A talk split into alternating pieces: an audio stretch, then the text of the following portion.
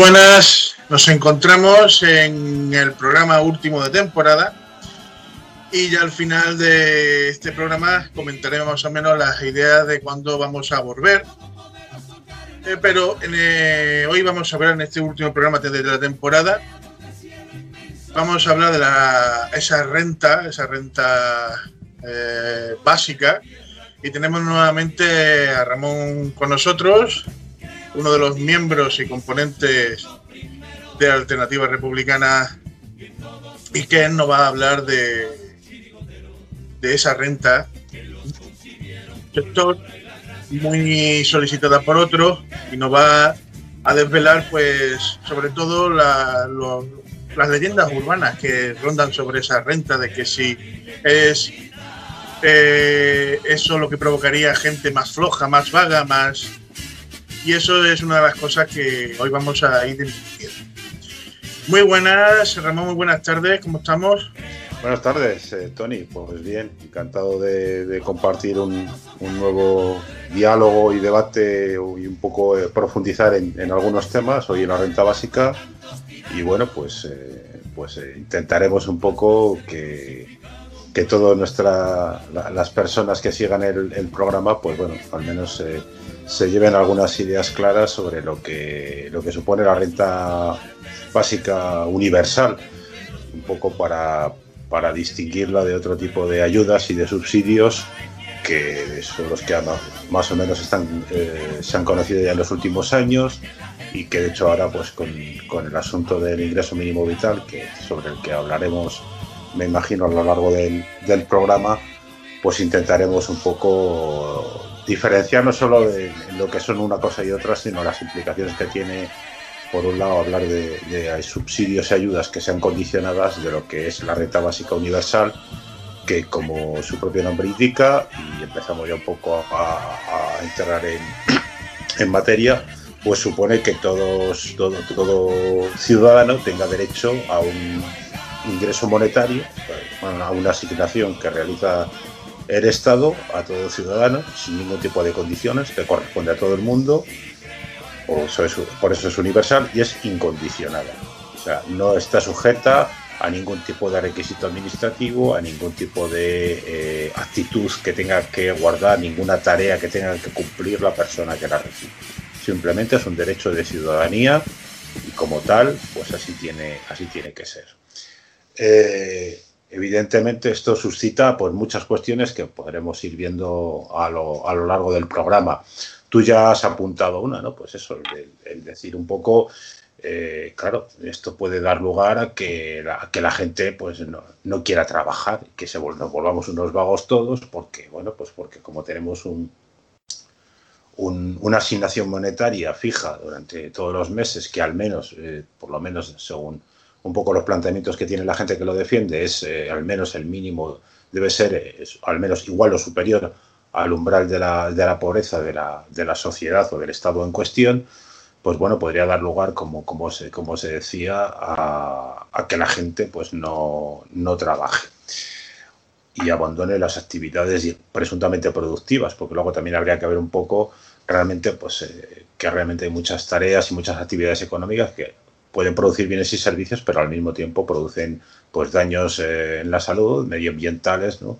Y eso no siempre hay que ver el trabajo como algo que produzca un bien por sí mismo. Pero bueno, eso quedaría, quedaría un poco aparte. ¿Qué, plantea esto? Pues bueno, eh, que no, no, necesariamente las personas tienen que, dejar de trabajar. Este, esta, esta asignación, esta renta básica universal, eh, permitiría evidentemente tener una vida digna en unos mínimos, evidentemente, pero no, no, evitaría el hecho de que cada ciudadano, cada ciudadana pudiese buscar y mantener el empleo que tenga actualmente, pues porque evidentemente quiere acceder a unas dosis mayores pues, de confort, de consumo, etcétera, etcétera.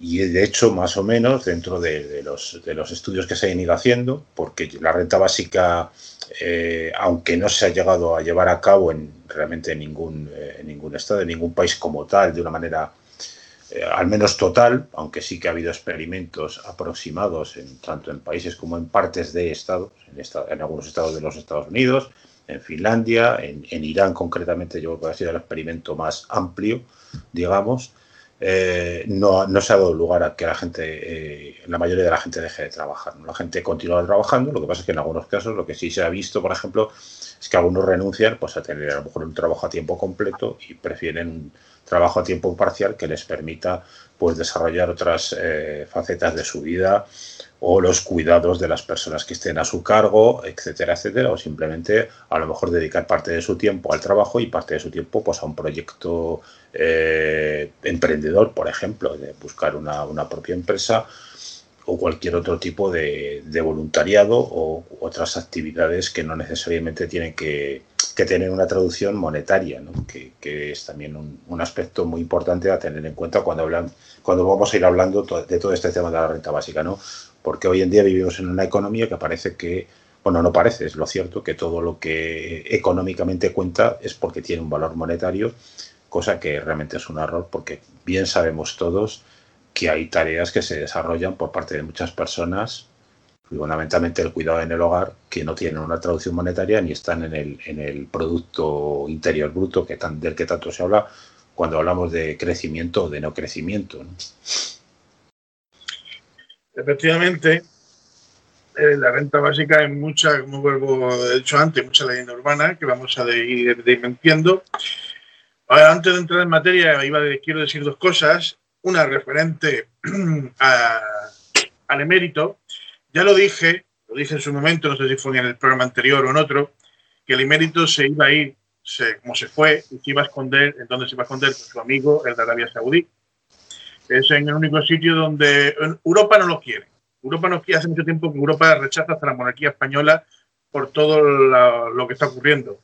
Tampoco tiene muchas amistades ya en Latinoamérica, se ha roto casi todas las amistades que tenía, incluido Venezuela, que cuando estaba el anterior presidente se llevaban muy bien. Hay fotos de ese, presidente mm, eh, Felipe González y el monarca cuando era rey eh, juntos, eh, los tres, hay muchas fotos por repartida y lo podéis ver, pero como han rompiendo relaciones, el único amigo que le queda es el de Arabia y ahí está, escondido.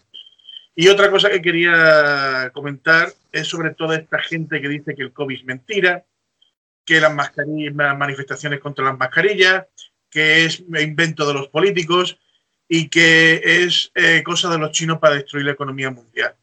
A ver, hay una frase de Einstein que lo resume todo y dice así, muy simple. Eh, en, el mundo hay dos cosas infinitas. Una es el universo y otra es la estupidez humana. Y la primera tengo duda de ello. Así que, dicho esto, vamos a entrar en materia sobre la renta básica y comentar eh, de que la renta básica universal, eh, la primera duda que me surge, por ejemplo, a mí, por ser nacido en España, ya tienes derecho a esa renta básica pero del momento que naces o cuando cumple los 18. Es una, por ejemplo, una de las preguntas que se podría hacer la gente. Bueno, eh, el planteamiento de renta básica universal eh, por parte más o menos de las personas que lo defienden, y, aprovecho ya para meter una cuestión también importante, hay detractores y hay gente que la apoya tanto en la izquierda como en la derecha. Luego veremos qué razones tiene cada uno todo este tema de la, de la renta básica tiene un marcado cariz eh, ideológico.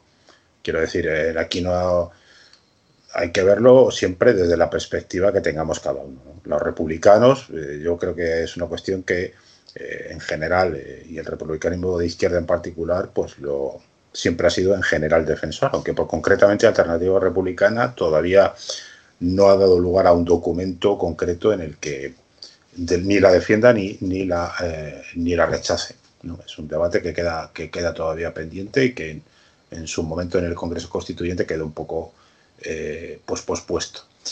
Preguntabas por el tema de a quién corresponde. Bueno, evidentemente como ciudadanos debe de corresponder a todo el mundo. Y a todo el mundo es, hablamos de todo, desde la persona desde que nace hasta que muere. ¿Por qué? Pues porque entendemos que debe ser un derecho incondicionado y universal, y la universalidad supone para todo el mundo. Sí que es cierto que normalmente en casi todos los planteamientos de renta básica universal lo que se hace es que bueno, hay una cuantía marcada eh, para la persona adulta, que en este caso hablaremos de la mayoría de edad, de los 18 años en adelante, y eh, una cuantía eh, pues en, torno a la una cuarta o una quinta parte pues para las personas dependientes, fundamentalmente hablamos de hijos dependientes de eh, los adultos progenitores que, correspondan. Pero evidentemente es un derecho, además, individual. No es una asignación familiar, que es, por ejemplo, lo que sucede con muchas de las, de las ayudas y subsidios que existen actualmente como, y que tienen en cuenta un poco como las unidades de convivencia cosa que ahora mismo también es verdad que eh, lo complica, ¿no? Eh, hablaremos más adelante un poco del fracaso de las rentas condicionadas, ¿no? Pero una cuestión que seguramente complica las cosas es que ahora mismo las unidades de convivencia han cambiado mucho en los últimos años, ya la familia, digamos, modelo nuclear que, bueno, desarrollaba su convivencia en la casa de padres e hijos, ahora mismo ya pues digamos, ha por los aires, ya la gente, pues evidentemente, con eh, sus relaciones de pareja cambian, las unidades de convivencia pues no son estables, porque bueno, hay hijos que viven con unos y otros eh, progenitores, a su vez hay ascendientes que también conviven a veces eh, cambiando de casa de los, de los hijos, por ejemplo. En fin, hay multiplicidad de, de tareas, de unidades de convivencia que hacen muy difícil que algunas ayudas estén funcionando. Y el ingreso mínimo vital, por ejemplo, ahora, pues yo creo que también va a chocar contra, contra, esa, contra esa evidencia. Entonces, a lo que tú planteas, evidentemente, para toda la ciudadanía, ya sea desde el menor que acaba de nacer hasta eh, la persona eh, más mayor. Yo el otro día dio la casualidad que vino, vino familia de, de Córdoba por parte de mi mujer y estuvimos en un bar y salió una, una conversación de este tipo, del tema de la renta básica. Eh, porque ellos piensan de que eso es eh, lo típico, lo que le han ido inculcando, que es crear más, eh, más flojo, más vago, gente que no quiere trabajar. Y yo le digo, pero vamos a ver, es un derecho, sería un derecho universal desde que nace. Y el, y el planteamiento es para que si tú, por poner, como yo le dije, por poner vamos a poner que son 600 euros, tú vas, a, tú vas a buscar un trabajo que esté por encima de esos 600 euros. Tú no te vas a limitar a buscar un trabajo de si tienes un trabajo de 400, automáticamente tú no vas, lo vas a dejar porque no quieres seguir siendo un explotado, echando tantas horas y vas, vas a buscar un trabajo que te beneficie y que te dé más, incluso la oportunidad de trabajar en lo que tú quieres. La contestación de ella es que, bueno, 600 euros, si lo gana por individual, lo gana yo, lo gana mi novio, y si lo gana por hijos, yo me puedo poner en, plan como una coneja a tener hijos también, y no, y no darle un palo al agua en la vida. Digo, hombre, si te lo planteas así, eso es una forma de vida que tú te estás planteando. Pero la renta básica en sí, como yo le he intentado explicar, es para que tú en tu vida prosperes y llegues a trabajar en lo que realmente te gusta y no, sé, y no estés explotada. Ahora, si tú pretendes explotar a tus propios hijos para ganar dinero, es, bueno, no sé cómo, cómo le dije, es un poco miserable, pero bueno, cada uno tiene una forma de pensar diferente. Eh, eso fue un pequeño debate que al final no llevó a nada, porque yo, eh, cabezona por sí sola, y no quiso comprenderlo, pero en definitiva, ella decía de que por esa regla de tres, eh, ahora, que, ahora que es la oportunidad de comprar, los bancos darían préstamos para poder eh, comprarse una casa, que es lo que llevan buscando. Porque claro, si juntamos los dos son 1.200 y nos daría el banco un préstamo, que hay casas ya por 35.000 euros en muchos barrios de aquí, por ejemplo. Dice, es otra opción, pero aún así te faltaría dinero, porque hoy en día ni con 1.000 euros ni 1.200 vives, porque si tienes que pagar hipoteca, tienes que pagar agua, luz, comunidad, porque ya no es alquiler, ya tienes que pagar tu comunidad, tienes que pagar también eh, el IBI y demás, llega un momento que no te das, que tienes que trabajar igualmente, chiquilla, que no, no mira, pero vamos, eh, son pensamientos un poco, digamos, anticuados, lo que la derecha lleva diciendo durante años y lo que se le ha quedado grabado, y hay muchas veces cuesta que la gente lo comprenda, pero la renta básica universal básicamente es para que tú en tu vida puedas prosperar a un futuro mejor de lo que tú puedes tener en ese momento para poder avanzar en la vida. Incluso la renta básica, que yo vi un vídeo de un experimento que hicieron, tú has hablado de varios experimentos, pero yo he visto un vídeo que está por YouTube de Canadá. Por lo visto, Canadá recibió una cantidad de dinero, no me acuerdo de dónde recibió ese dinero, pero en vez de invertirla para ellos mismos, como muchos gobiernos harían, aquí en España se lo guardarían en el bolsillo, lo invirtieron para la ciudadanía. Hicieron un experimento de renta básica. Y además está muy bien explicado en ese vídeo de YouTube. Eh, hicieron un experimento de renta básica en el cual le daban a las familias X dinero. Era más, creo que más bien era por familia, más que por, por persona. Y aún así seguían trabajando para mejorar en su propia vida. Y los mismos que estaban eh, llevaban el proyecto de ese experimento estaban hablando de la renta básica diciendo de que en un futuro esto será implantado en todo el mundo. No por nada, sino porque no podemos evitar el avance tecnológico.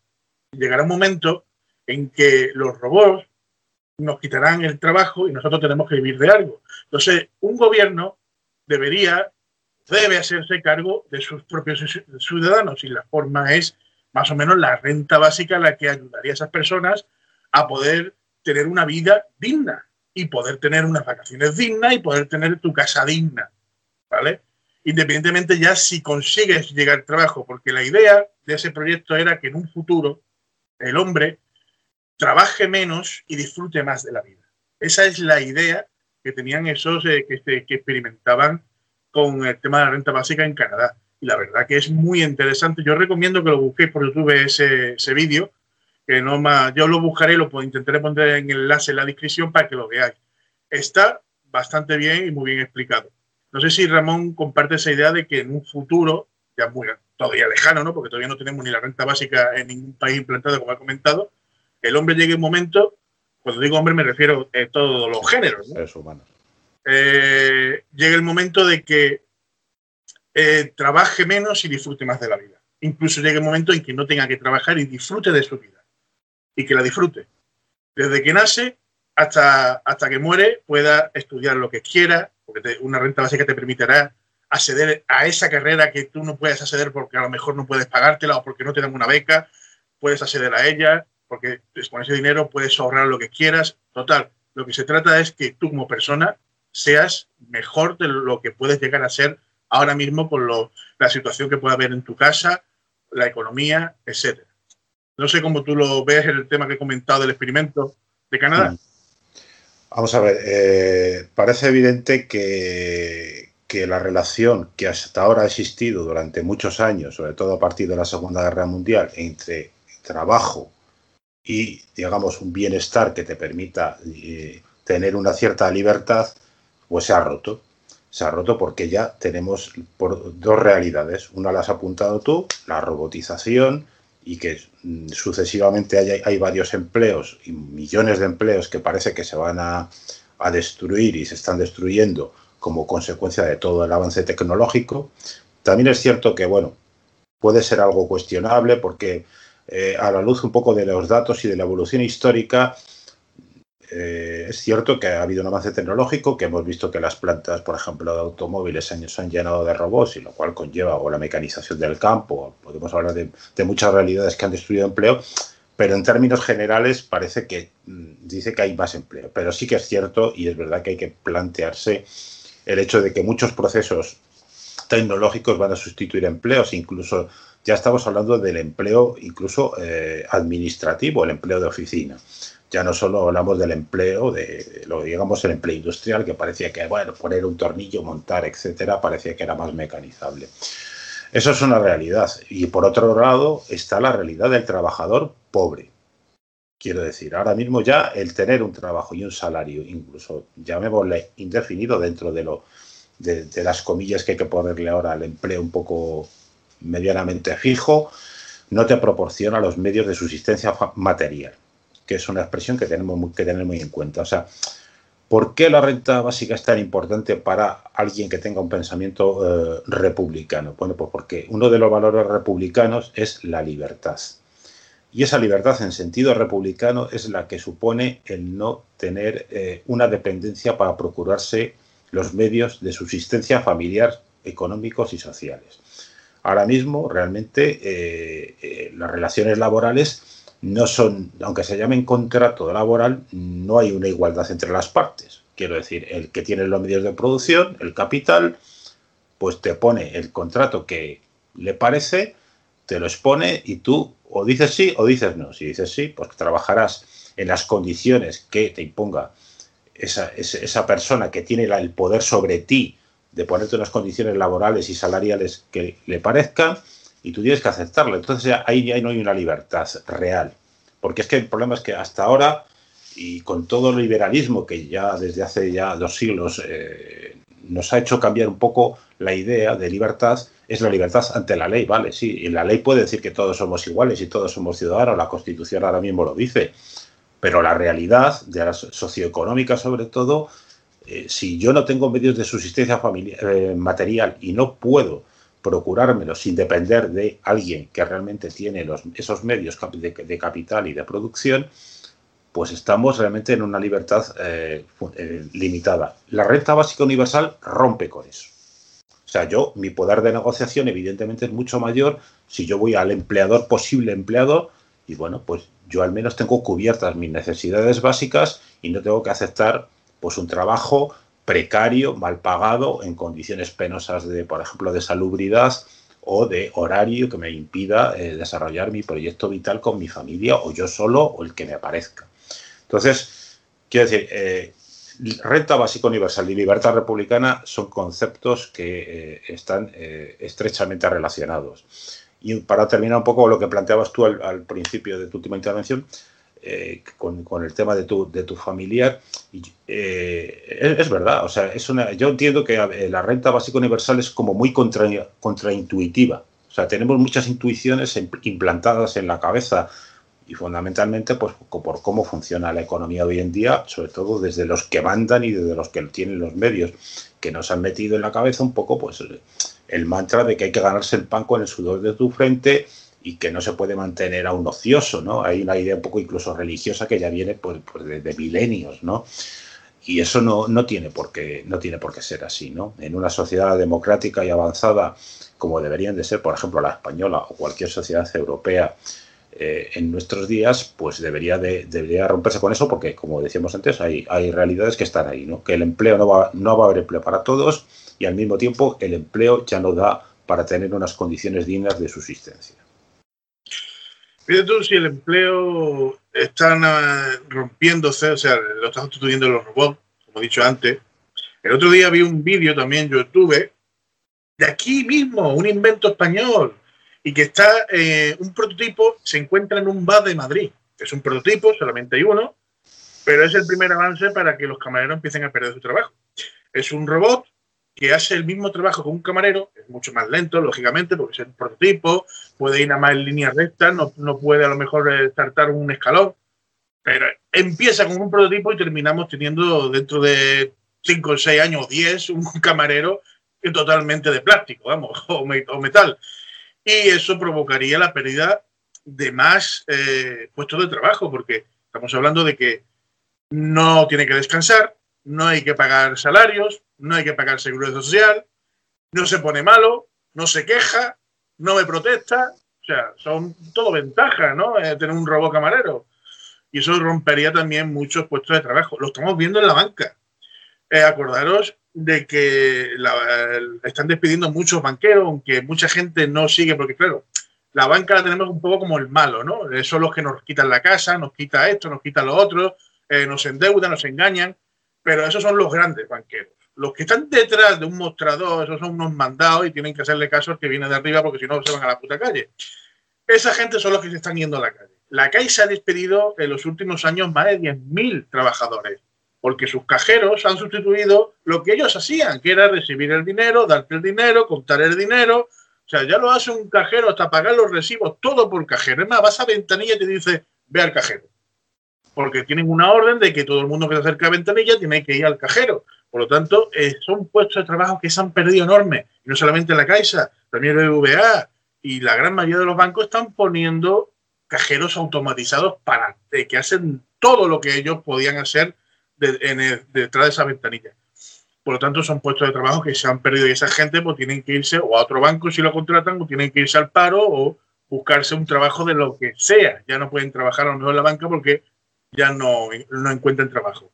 Entonces, si hubiera esa renta, esa gente tendría su renta más su paro, más si encuentran a mejor otro empleo y podrían ir eh, tirando y, viviendo, ¿no?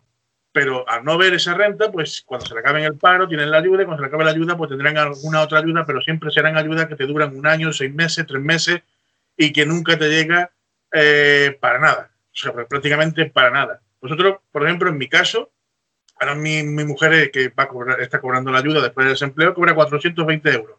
El alquiler de esta casa donde eh, vivimos es de 450. No llega ni para el alquiler y a, duras penas pues estamos sobreviviendo. Una renta, una renta básica estaría enfocar, por ejemplo, nos enfocaríamos en el pago de alquiler y podríamos vivir, sobrevivir mejor, mejor dicho, no vivir, sobrevivir mejor porque podríamos ir a comprar y, comprar comida en condiciones y demás. Pero en fin, es lo que ahora mismo hay, lo que ahora mismo se está viviendo, no solamente yo, la situación de muchos españoles y peor que la mía todavía. Hay gente que todavía está peor que la mía, que mi situación. Y los gobiernos, pues es cierto que han entrado en debate más de una vez sobre este tema. En Europa, aquí, pero nunca se ha llevado realmente donde hay que llevarlo, que es al Parlamento, que es lo que falta. Se ha debatido fuera, pero nunca se ha debatido dentro de un Parlamento. Y es lo que deberían empezar a hacer esos partidos que ahora mismo están en el gobierno, que se, algunos ya se denominan medio republicanos y no lo son, pero van ya se denominan así, deberían plantearse de llevar esto al Parlamento, debatirlo e incluso llegar a votarlo.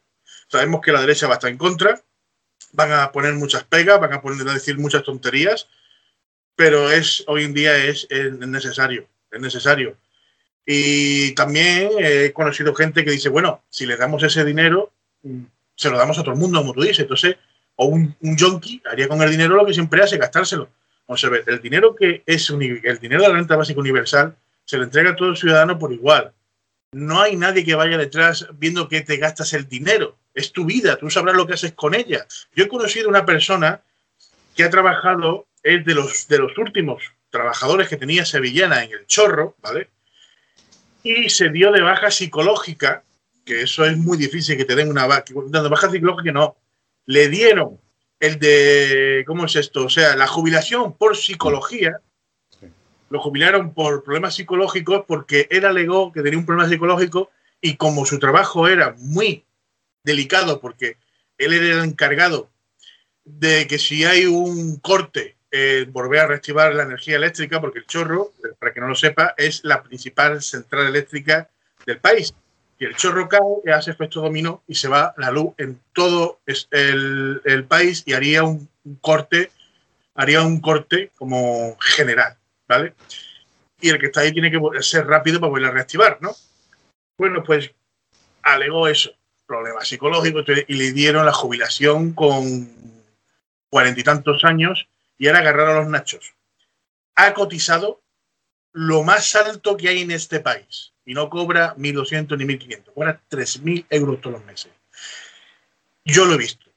La nómina en mano. 3.000 euros porque ha tenido la cotización más alta que existe en este país. ¿Y qué, en qué se lo gasta? En heroína. Está enganchadísimo el pobre hombre. Y no hay nadie que vaya detrás y decirle, mira, te voy a quitar la ayuda, la subvención de tu jubilación, porque para que te lo gasten eso se lo doy a otro. Cada uno hace con su vida lo que le da la gana independientemente quién te dé el dinero. Es tu vida, tú sabrás lo que haces con ella. Pero no podemos, eh, y este no, este sí, este no, este, por el mero hecho de ser, eh, de ser eh, español, la renta básica es para todo el mundo por igual. Y es, lo, y es como se plantea, como se ha planteado. Hay partidos políticos que incluso lo de universal lo han llegado a rechazar, depende de quién, quién han estado en el momento en ese partido. Izquierda Unida es uno de ellos, de los que en un principio defendía la, renta básica universal y también ha llegado a defender la renta básica no universal. Ha defendido los dos No sé en qué postura estará ahora. Depende de quién esté dirigiendo el partido. bueno, Ramón, la renta básica crea muchas, muchas dudas. Eh, vamos a entrar más en profundidad. Y no más, eh, lo que más le preocupa a mucha gente es también de dónde saldría ese dinero para poder proporcionar esa renta básica. Hombre, yo creo que para conseguir ese dinero, yo lo he dicho muchas veces, y también hay vídeos de Julio Enguita y lo ha dicho en su momento, este hombre, hay que ir a por los grandes eh, poderes. Tú pagas un impuesto. Tú estás pagando, vamos a poner que pagas el 20% de impuesto. Porque ese hombre, porque tenga dos, un cero más que tú en la cuenta, puede pagar un 3. Pues mm. los que más tienen, más deben pagar. Y de ahí de donde me imagino que saldría parte del dinero que se podría utilizar para esto, ¿no, Ramón?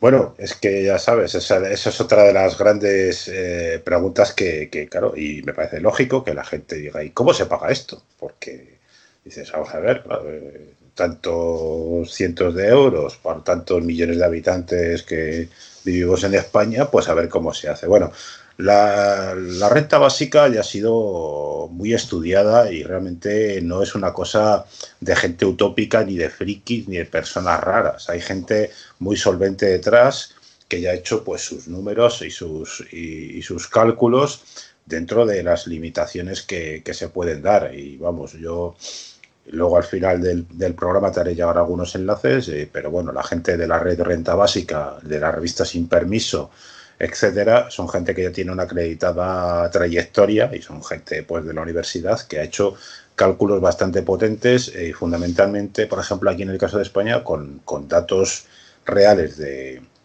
de las declaraciones del impuesto sobre la renta en Cataluña, que ya es una comunidad con una población notable, que permiten decir que realmente eh, una renta básica universal equivalente al umbral de la pobreza para los, todos los adultos, más eh, luego digamos una cuarta parte para, para, menores y menores dependientes, sería perfectamente financiable. ¿Dónde quiera buscar? Pues hombre, tú lo has dicho, lo, apuntas bastante bien. Hay varias figuras impositivas en nuestro país. Yo creo que hay una fundamental y que sería la más eh, lógica para financiar una renta básica universal, que sería el impuesto sobre la renta de las personas físicas eh, que permitiría, bueno, pues que ya que es un impuesto progresivo, que lamentablemente poco a poco ha sido cada vez menos progresivo, ¿por qué? Pues porque las rentas del trabajo al final son las que están sosteniendo la recaudación de ese impuesto. O sea, ahora mismo el IRPF fundamentalmente somos paganos un poco los que estamos con una nómina, con, que pagamos religiosamente, no tenemos escapatoria porque con nuestra nómina viene la retención correspondiente y luego, pues evidentemente, sí es verdad que luego en el, cuando tengamos que declarar cada año, bueno, pues nos saldrá de volver a pagar, pero en el fondo eso ya es una liquidación. O sea, el impuesto de la renta lo estamos pagando cada mes en nuestra nómina con la retención que nos corresponda. ¿Qué ha pasado? Que durante muchos años se ha ido reduciendo la tributación de las rentas del capital. Qué curioso, ¿no? Bueno, esto al, final todo es preferencia política.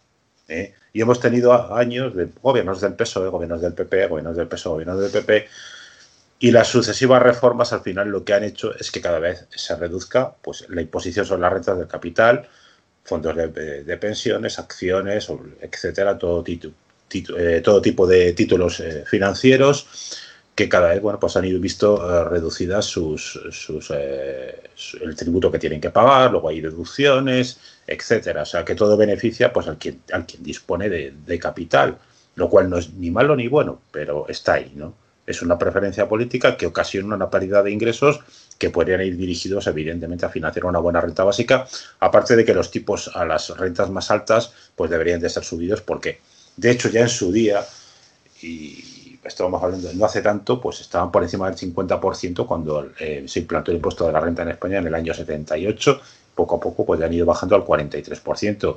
Pero saliendo de España, eh, podemos hablar de en los años posteriores a la Guerra Mundial, en Estados Unidos las grandes fortunas pagaban por el impuesto de la renta hasta un 90%, hasta un 90% en aquellos años, ¿no? De aquellos años de reconstrucción y, de, seguramente de los donde el estado del bienestar em, a nivel occidental estaba pues en pleno crecimiento y todo lo que en fin, aquellos años suponían.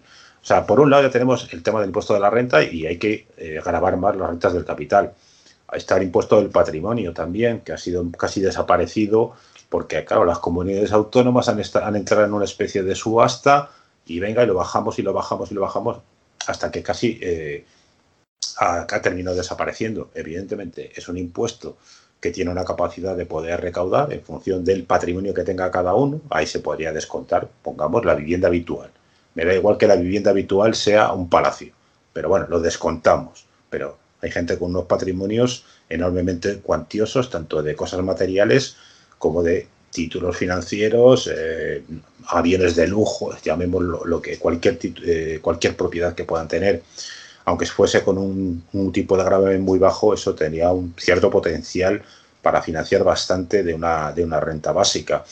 Y luego, pues hombre, hay otras propuestas como el impuesto a las, la tasa Tobin a, las, a las transacciones financieras hoy en día realmente yo creo que muy poca gente se hace una idea de la inimaginable cantidad de dinero electrónico que se mueve cada día en los mercados financieros, tanto los, digamos, visibles como los menos visibles.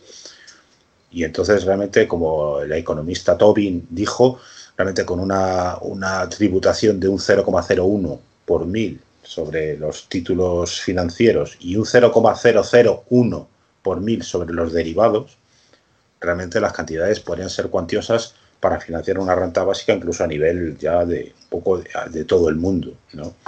Aquí en, Europa y, en, España está metido en ello, parece que hay cierta disposición a, emprender ese camino. Eh, lo que pasa es que bueno, hay, hay, mucha resistencia por parte, evidentemente, de, de quien tiene el poder. Pero financiar se puede financiar y en general más o menos los costes de esa renta básica, descontando un poco, eh, hay que pensar que, bueno, si se implanta una renta básica eh, universal, pues sí que deberían de desaparecer las ayudas que la duplican. Y luego hablaremos un poco, si te parece al final, un poco del, ingreso mínimo vital y lo que está pasando con las ayudas de las, de las comunidades autónomas que la solapan. Pero en este caso yo creo que sería, eso se podría eliminar, se podrían eliminar evidentemente muchos costes administrativos y de gestión, porque como tú dices, eh, la renta básica que decías, pues nadie va a perseguirte. Eh, no, hay, no, hay, que poner un funcionario detrás de ti para que sepa si te lo estás gastando en esto o en aquello. No hay que tampoco tener un funcionario que mm, se ponga a mirar papeles y diga, ah, no, es que este tiene no sé qué, tiene tales ingresos o tales vivienda o tales hijos o tales, da igual. O sea, se te va a coger transferencia y ya está, automáticamente. No hay papeles, no hay solicitudes, no hay costes administrativos y de gestión ni dilatación de ese tiempo que, que es uno de los problemas que está teniendo el, ingreso mínimo vital. O sea, eso, eso ahorraría, ahorraría costes y en general pues podría equivaler a un 5 o 6% del PIB el implantar una renta básica. Es asumible por una sociedad, por ejemplo, como la española. Yo creo que es asumible. El problema es que todo esto eh, tenemos la dificultad de llegar. Evidentemente, este programa y otros muchos, y lo que hace la gente de, de la red renta básica o la gente de ATAC o la gente de otros colectivos, pues tiene un alcance mucho más limitado que el que escribe un artículo en el país o en el ABC o habla en televisión y dice que esto es una cosa para que unos cuantos vaguen o cómo va a ser esto posible y que cobre la renta básica hasta Mancio Ortega y la señora Botí. Pues sí que lo van a cobrar, pero como el sistema de financiación les va a penalizar mucho más, evidentemente serán perdedores, ¿no? Los números que han hecho la gente de la red de renta básica daban a entender que más o menos, pues eh, con una transferencia de dinero del 20% más rico al 80% más pobre, con unos cálculos bastante solventes sobre lo que es el impuesto sobre la renta, esto sería financiable, ¿no? O sea, esto va a tener ganadores y perdedores, pero creo que lo que tenemos que intentar, y por ejemplo, como nosotros como republicanos, es que la mayoría tenga ese acceso a, a los recursos materiales que le permitan una subsistencia digna y una libertad de elección real. Así que por ahí van un poco los tiros. Aparte, la renta básica sería compatible con otras ayudas. O sea, y aparte que también la renta básica eliminaría muchas ayudas también. De las que hoy en día hay que son, no es que sean inútiles, son limosnas. Eh, aquí, aquí, por ejemplo, en Andalucía, pero antes de decir, iba a decir otra cosa, vale, sí. Eh, es cierto que, como, como hemos comentado, que en Europa se está planteando esto. Y yo puedo, puedo decir de que los primeros países que van a llegar a implantar la renta básica, seguramente el primero va a ser Alemania y le va a seguir después Francia, porque normalmente son los pioneros que siempre hacen estas cosas y nosotros seremos los últimos si llegamos a hacerlo. Pero os voy a comentar una anécdota. Yo conocí un cubano que estaba casado con una francesa y nada más por el mero hecho de estar casado, casado con una francesa, cuando se fueron a Francia eh, a vivir, Francia le puso la casa le puso el colegio lo más cerca posible de esa vivienda y le buscó el trabajo a ella y a él. Por el mero hecho, el cubano de estar casado con una mujer francesa, el gobierno francés lo acogió como uno más. Aquí en España da igual con quién te cases, que no te va a dar ni el gobierno la casa, ni te va a buscar el empleo, ni te va a poner el colegio en el, al lado. Búscate la vida y es lo que hay. ya sea español o venga por donde venga. Lo que aquí en Andalucía eh, está la renta, no es la renta básica, la puesto no sé si la, no me acuerdo muy bien cómo se llama, eh, renta vital o algo así creo que es, eh, que es una ayuda exclusiva de la comunidad andaluza que antiguamente tenía otro nombre y le cambiaron el nombre y le pusieron este porque quedaba más bonito, porque se puso de moda la renta básica y toda la historia, para confundir un poco a la gente, ¿no? La ayuda se la proporciona al que ya ha dejado de cobrar todo. Es decir, has agotado el desempleo, has agotado las ayudas, has agotado todas las ayudas que te puede dar el ministerio, el gobierno, eh, todo, ya no te queda nada. Entonces, acudes y la echas. Depende de los hijos que tengas, te dan una X cantidad. Cada hijo suma a esa cantidad hasta un límite establecido. Eh, si te la conceden, que tarda, ojo, un año o más de un año, ahora con el COVID igual tardará hasta más, porque yo la he cobrado, yo la he, y puedo decirlo de propia palabra que yo la he estado cobrando. Eh, un año exacto me tardaron en aprobarme la puñetera ayuda. Es cierto que la cobré con carácter retroactivo, es decir, lo cobré todo el tirón de ir de golpe, pero un año. Es decir, tú durante ese año, si no tienes nada, te comes las piedras porque no es una ayuda, mm, la, excusa que ellos ponen, y además verdad, no excusa, de que faltan funcionarios. Entonces no tienen, porque ¿qué es lo que hacen las administraciones eh, locales y autonómicas y estatales? Echar a la gente a la calle y quedarse con los servicios mínimos. Entonces, si te llegan, eh, vamos a poner 10.000 solicitudes son 5 los que hay para leer esas 10.000 solicitudes, pues es normal que tarden un año. Ellos no tienen culpa, ellos lo que reclaman es más funcionarios. Eh, cuando te llega, te llega tarde, te llega del tirón, y claro, al llegarte del tirón terminas gastándotelo porque tienes que tapar aquí, allí, allí, esto, lo otro, y al final eh, te ves igual al, mes siguiente, te ves otra vez más o menos igual. Eso es eh, cómo funciona aquí en Andalucía. No sé cómo estará ahora mismo, porque al estar ya casado y ella cobrando ayuda, no me correspondería echarla. Tiene que ser el núcleo familiar completamente a cero. Y durante un periodo de seis meses, creo que es, y estar empadronado X tiempo en un sitio, porque a mí me la rechazaron por venir de Málaga aquí y no llevar un año empadronado en Cádiz, bueno, en Algeciras, me la rechazaron la primera vez. Eh, es decir, una serie de requisitos absurdos para intentar que no llegues a cobrarla y cuando la cobras, te, como he dicho, un, un año de retraso. Una renta básica, como estamos hablando, desde el primer momento la estás cobrando, desde el primer momento que nace, no tendrías ese problema de papeleo, da igual que estés empadronado en Madrid, en Sevilla, en Barcelona, en Taiwán, la vas a cobrar porque eres español. Eh, y es decir, no hay que mover un dedo en ese tema administrativo. Lo único lo mismo que habría que hacer cuando nace es registrarte en el registro civil y punto, que es lo, único que habría que hacer. Pero cobrarías esa ayuda y, no, y el papeleo tan escandaloso que hay que hacer todas las, las trabas que te pone la administración, que si esto, que si lo otro. Ah, este, este padrón no me vale, tiene que ser el padrón histórico colectivo. Ahora vuelve a pedir el ayuntamiento, vuelve a pedir otro padrón. Total, el que le ha echado sabe lo que hay que sufrir para llegar a conseguirlo. Es como eh, un videojuego de estos de carreras o como el famoso videojuego que, estará, eh, eh, que se ha puesto de moda, el, el es casi es muy difícil llegar a la meta y conseguir la corona en ese videojuego, llegar hasta el final, pues es lo mismo. Es una carrera administrativa hasta llegar a recibir dinero, es como el que te da la corona y consigue ganar el premio más grande. Pues lo mismo pasa cuando vas a pedir una ayuda. Es un sufrimiento y una tortura tremenda en la administración. Sin embargo, otros países no tienen este problema administrativo. Funciona mucho mejor porque hay gente suficiente para cubrir las necesidades de su propio país.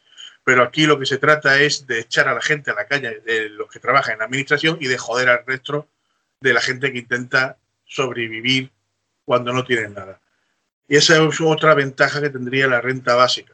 No hay administración por medio. La renta básica, como vuelvo a repetir, yo lo, veré, yo lo veo muy bien planteado porque es que eh, tendrías un futuro, tendrías una independencia, incluso vi una vez un vídeo sobre el tema de la violencia de género. Muchas mujeres a lo mejor eh, no se atreven a dejar a, su marido, no a lo mejor porque no sea violento. Vamos a olvidarnos del tema de que a lo mejor el el marido le pegue. Simplemente que quiere dejar al marido porque ya no hay amor, no hay historia, está cansada, ya quiere un nuevos aires. Y no pueden. ¿Por qué? Porque depende, porque ella a lo mejor no trabaja, no encuentra trabajo y depende del marido, depende de que el marido trabaje y tenga esos ingresos, ¿no? Y hay muchos casos así. Y la mujer, eh, si tuviera una renta básica universal para ella, no tendría que depender de ese hombre. Si llega el momento en el que quiere separarse de él por cualquier historia, tendría su propia independencia. Eso le daría una libertad tremenda al género femenino que lo necesita, ya sea el caso de violencia de género o no, pero le daría una libertad porque en muchos trabajos sigue siendo, aunque hablemos de igualdad, el sector más discriminado es la mujer. Hay sectores que no te quieren. Hasta hace poco en el puerto no se admitían mujeres aquí en Algeciras. Hasta hace un año. O dos. No se admitían mujeres en el puerto de Algeciras.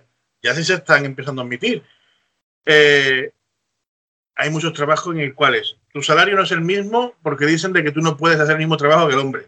Eh, no te admiten por ser mujer montones de historias. Y la renta básica le daría libertad a esa mujer y a cualquier persona, porque tendría, tiene un colchón, tiene un colchón, hay un colchón que te sostiene en caso de que puedas perder el empleo. Ese miedo a perder el empleo también lo pierdes, eh, porque tienes ese colchón, pierdes el miedo a aguantar un jefe insoportable que te, que te trate como un, y tú dices que tengo que tragarlo, no, es un cabrón, pero no me queda más remedio, hasta que me salga otra cosa, etcétera. Es una, te da alas. Y eso es lo que muchas veces los gobiernos le da miedo, que tengas alas, que puedas pensar por ti mismo y puedas actuar por ti mismo. Y eso a cualquier gobierno le da mucho miedo, ¿o no, Ramón? Evidentemente, eh, hablábamos de libertad en sentido republicano y es que la renta básica universal tiene un potencial emancipador enorme, ¿no? hemos hablado antes de la capacidad de negociación que como trabajador o aspirante a un puesto de trabajo podríamos tener ante el empresario que nos quiera emplear o en el que estamos empleados y queramos mejorar nuestras condiciones.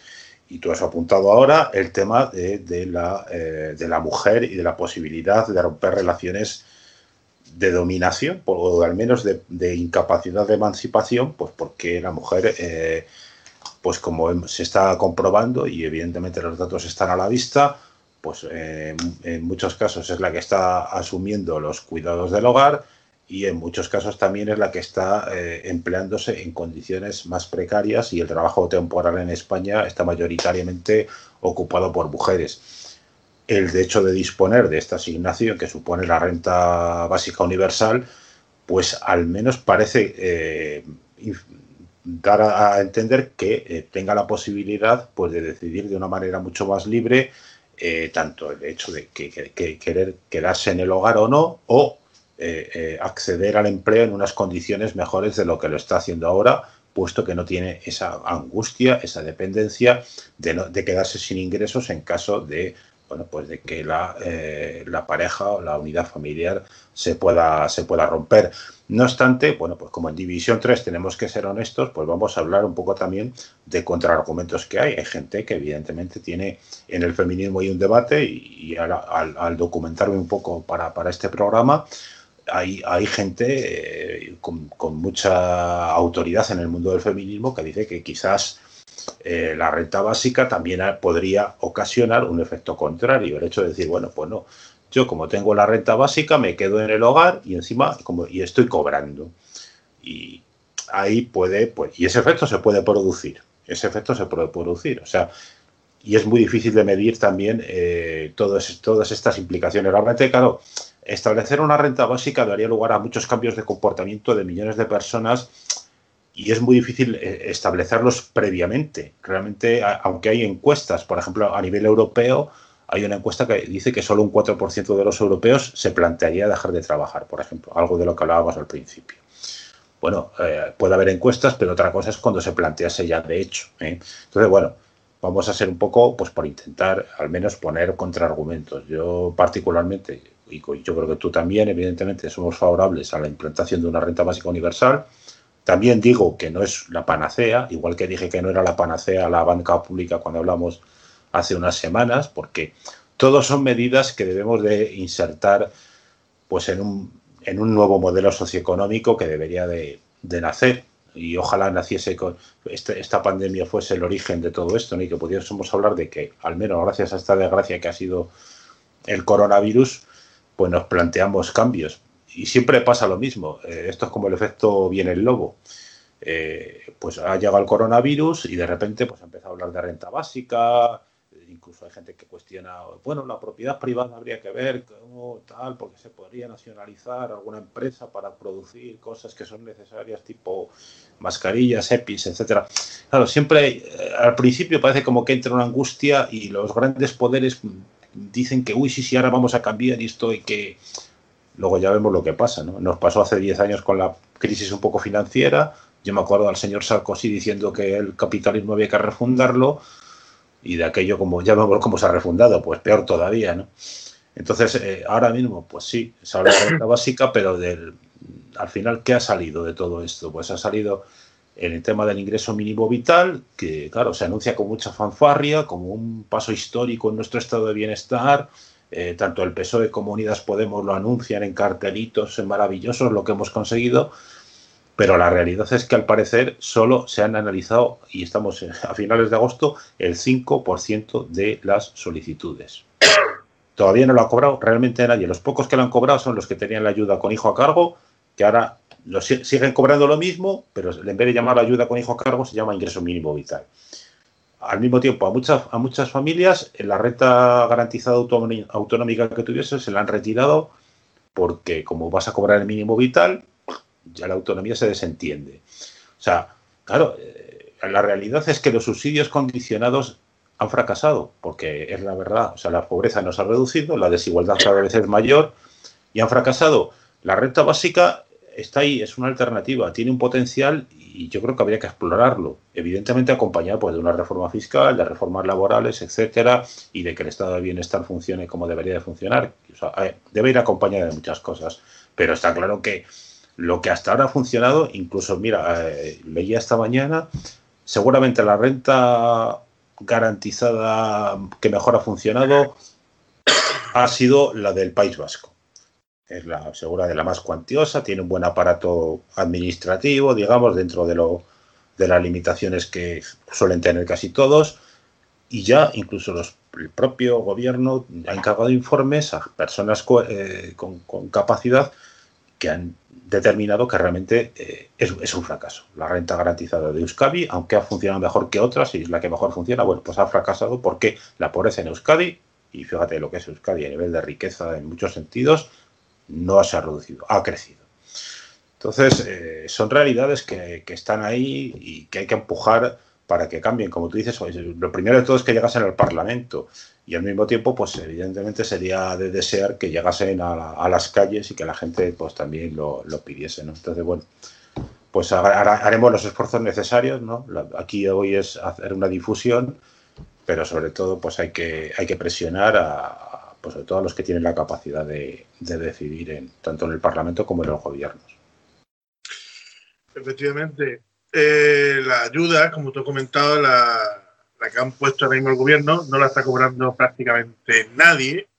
De hecho, yo llegué a hablar con, con una mujer de, la, de, esto de la INEM, de aquí en Andalucía, y me comentó de que ahora mismo, estoy hablando de hace dos semanas o tres semanas, eh, nadie en España la está cobrando todavía.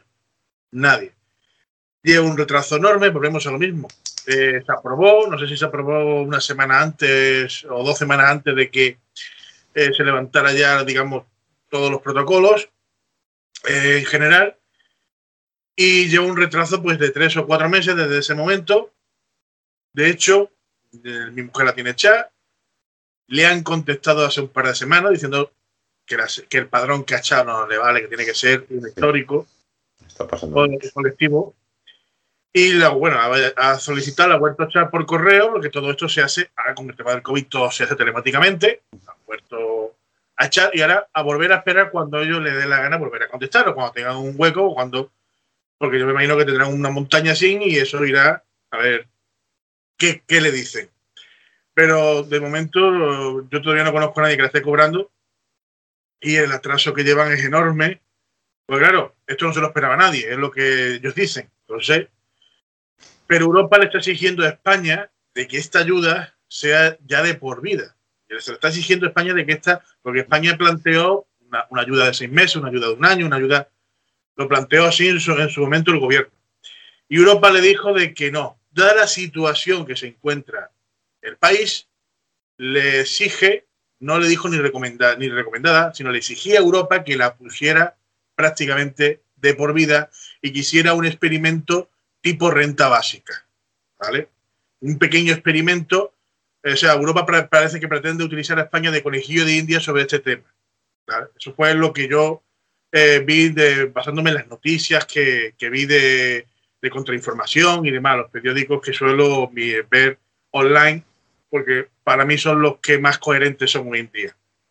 Eh, y decían eso, de que Europa se lo exige, de que, que lo mantenga ya de por vida, que haga una especie de, experimento para ver si, se, si en un país como España, de la situación económica que está y, lo mal que está, se, es viable una renta en un futuro, una renta básica para después eh, plantearlo a nivel europeo, porque lo que plantea Europa es poner una renta básica no por país, sino europea. Es el planteamiento de Europa por ser europeo, por nacer en Europa y por eh, estar en Europa, una renta básica universal europea es el planteamiento que, leí yo de esa noticia. Es casi lo mismo que si fuera en España, pero a nivel europeo sería Europa que se encargara de darte esa ayuda y a lo mejor incluso está mejor porque habría menos, habría menos ratones que pudiera rebañar. Estamos hablando de, que Europa por lo menos eh, los políticos si rebañan son castigados y tienen sus penitas de cárcel y son juzgados y no salen corriendo y se van a, esconderse bajo el ala de, de, de un árabe saudí. En fin, eh, estamos casi llegando al final.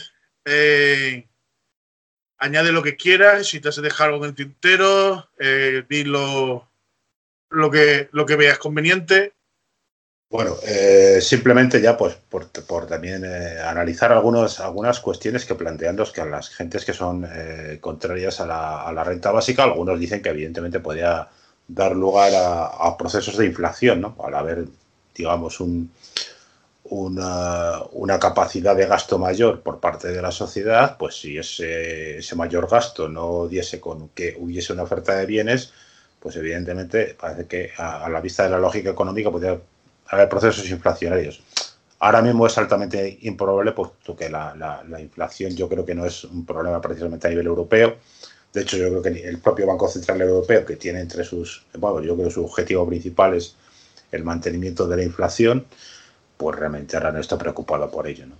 hay, algunos otros aspectos, evidentemente, que, se pueden decir. Eh, claro, eh, puede decir, eh, ¿la renta básica puede reducir la, pobreza? Pues sí, pero también es verdad que hay, las causas de la pobreza no son solo monetarias, evidentemente. Hay muchas personas que están en, situación de pobreza pues, por causas sociales, por causas culturales, por dependencias de lo que sea.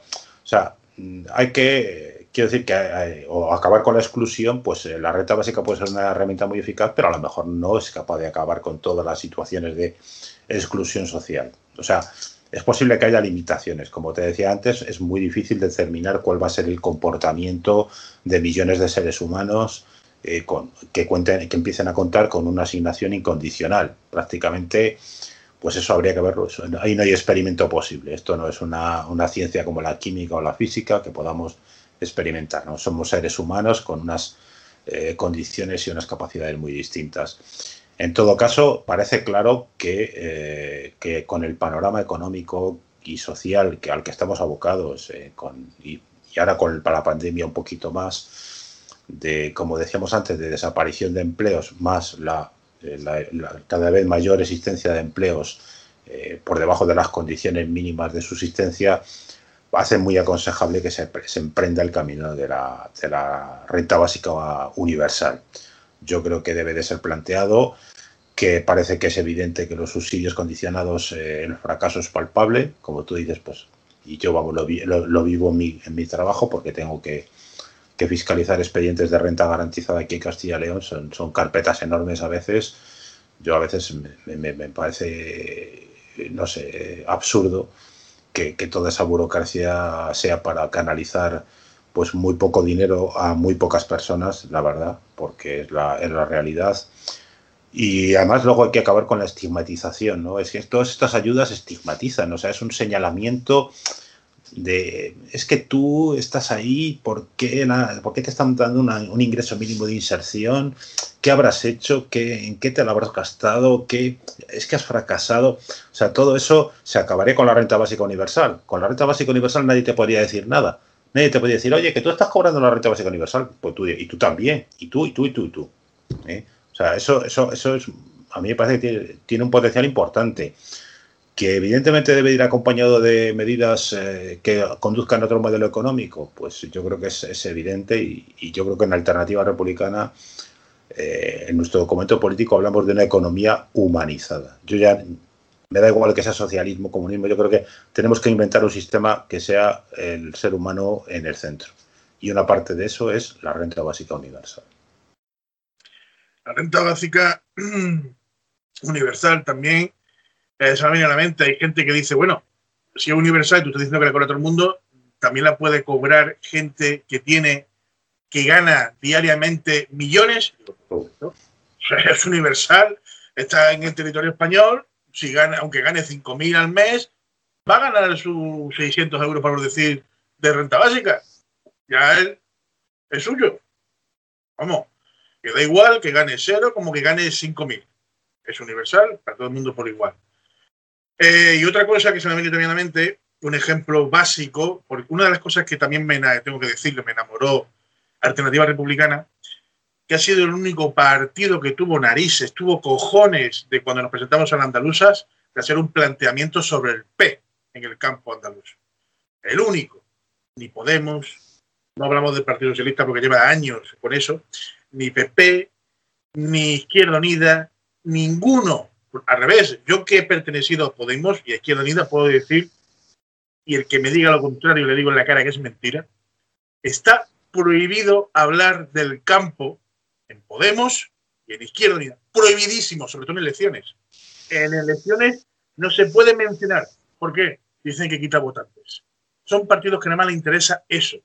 Y el que me diga lo contrario se lo digo en la cara porque tengo pruebas, sobre todo de Podemos, cuando yo estuve en los cuales órdenes de Madrid directa que está prohibido hablar del PRE. El P aquí, el, P, el problema del P, o el que ha hecho durante muchos años, es que dice la gente de que han hecho mucha gente un estilo de vida, que están tres meses trabajando, hacen X peonadas, echan el paro agrícola y a vivir seis meses hasta que se acabe el paro y vuelves a echar tus treinta y tantas peonadas, no sé cuántas penas son, que son, no son muchas, y, y eso es una cadena consecutiva. A ver, hay gente que es cierto que ha hecho un estilo de vida con eso, no voy a negarlo. Pero otra gente no, porque con la ayuda que te dan no vives, sobrevives, ¿vale? ¿Qué, ¿Cuál es el problema del campo? El problema del campo es que si a ti por recoger un limón te dan dos céntimos por limón y después lo vas a comprar en el mercado el kilo de limón a 1,20, 1,80, eh, ¿cuántos limones tiene que coger para tener un salario medio digno? No te digo ya mil euros, yo me he criado en Carta, es campo. He visto como eh, cooperativas han tenido que cerrar. He visto como lo, yo vivo en el medio del campo, en, en Cártama, cuando vivía con mis padres. Eh, yo vivía justamente en medio, a 5 kilómetros de lo que es la población, la estación de Cártama y la Jaima por, detrás de mi casa, digamos, y unos 5 kilómetros de separación entre una cosa y otra.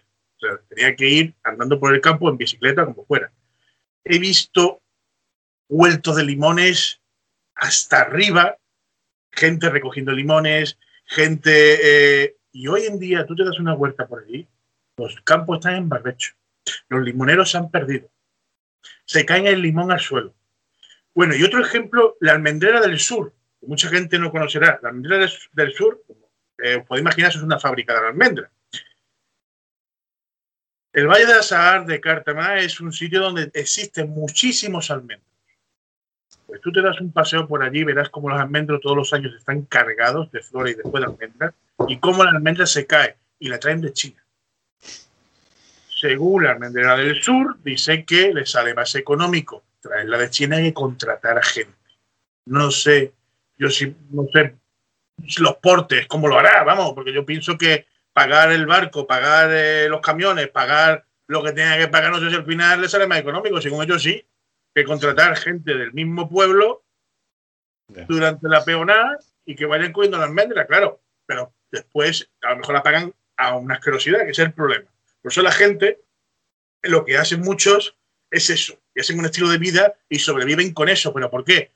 Porque no quieren, eh, tú sabes lo que es en esta época del año, por ejemplo, está en el campo de sol, de sol a sol, con las calores que hay. Por eso en Andalucía se inventó la fiesta lo que es la siesta y la gente eh, del, norte nos dice que nada más hemos dormir. Mm. Vente aquí a poner de sol a sol. Ponte a trabajar aquí a las 5 de la tarde. Verás tú lo a gusto que vas a estar a 50 grados cogiendo con una soletilla en la mano. Ese es el problema que hay y por eso también aquí en Andalucía eh, se implantó eh, el tema de las jornadas intensivas en esta época del año. Trabajar de 7 a 3 y para casa. Eh, pero claro, es que el campo está perdido. Tú te das una huerta por el campo y da pena verlo en barbecho, los árboles secos porque ya no hay quien los riegue, se está perdiendo la agricultura, sin hablar en la época de Zapatero que sacrificaban cabras, arrancaban olivos, porque la, eh, la, la Junta, Europa daba subvenciones para todo eso, para reventar el campo. Entonces, esa gente le vendrían bien también la renta básica universal. Eh, pues podrían desarrollar un proyecto cooperativo a lo mejor y recuperar eso que se perdió, porque no tenían con la angustia de, que tengo que... así no, no, no, tengo problemas de depender de peonadas o de tal, y a lo mejor se ponen de acuerdo, no sé, 20, 30, 400 personas eh, trabajadoras del campo y se puede recuperar, pues no sé, un limonar, un, almendros, eh, cualquier cosa, porque en España realmente eh, se ha perdido gran parte de, lo que es la agricultura, pero de una manera terrible. Lo tenía que decir porque por eso es una de las cosas que me encantó de, la Alternativa Republicana, que fuimos el único partido con un planteamiento sobre el campo. Bueno, es que tenemos que ser los que... no había miedo de perder votantes, no tuvimos miedo ni de perderlo, ni de ganarlo, ni de nada. Se trata de mejorar la situación de las personas. no de, dejarnos de tonterías y que si no quiero hablar de este tema porque si no pierdo X simpatizantes, X votantes. ¿Qué miedo es ese? A, los votantes y a los ciudadanos se les trata con respeto y se les dice la verdad. Y yo creo que eso es lo que nunca debe, debe de perder un político o una persona que se dedica a la política con dignidad. Efectivamente. Bueno, ya, sí, ya más o menos, Ramón, a lo mismo que te dije antes, ¿algo más que quieras decir? No, bueno, yo eh, os dejaré después eh, algunos enlaces que os pueden ser de, utilidad. Y bueno, pues de momento una pequeña despedida, de, desear, desear lo mejor, desearte lo mejor a ti, Tony, eh, y a la gente que bueno, que ha estado en División 3. Encantado de haber podido colaborar. Seguiremos haciéndolo cuando, cuando se pueda, porque creo que me parece una experiencia interesante y que hay muchos temas que yo creo que merece la pena que, que se conozcan con un poquito de profundidad y si hemos ayudado a eso, pues creo que, habremos conseguido ya, ya un objetivo. De acuerdo. Bueno, comentaros, como he dicho, este es el último programa de temporada. Nos vamos de vacaciones. Dije que no me iba a ir hasta más o menos, si me iba, me iba a finales de agosto. Me voy por la sencilla razón. Mi mujer, eh, como he dicho, está embarazada eh, supuestamente sale de cuenta el 28 de septiembre, si nos adelanta. Entonces este periodo pues ya lo voy a pasar más tranquilo con ella, porque el tema también está en que si entra para adentro en el hospital, eh, hay una, por el tema del COVID, la norma dice de que el acompañante que entre con ella no sale hasta que le den el alta, o sea, dos días o como si puedes estar una semana. no puede salir del hospital para absolutamente para nada. Eh, entonces, pues volveremos a finales de septiembre, como he dicho, el 28 sale de cuentas, eh, si volveremos a principios de octubre y si a lo mejor me retraso es porque mi mujer ya ha dado a luz. Intentaré que a mediados de septiembre, que la con Ramón Díaz, a grabar un vídeo para tenerlo mm, para, cuando comencemos, tener un vídeo ya grabado para, para, esa fecha, por si acaso no podemos grabar ninguno, ya tener uno de reserva y, y, hablar de, de otro tema. ¿sí? Que ha sido un placer, gracias a todos los telespectadores. Tenemos en Facebook cada vez hay más gente que se está eh, uniendo a Facebook sobre todo. Eh, de hecho, casi la gran mayoría de las visitas vienen de Facebook. Hemos llegado a tener vídeos ya de más de 100 visualizaciones. Es decir, más poco a poco vamos viendo que la gente se va enganchando a Edición 3, se va enterando de cositas.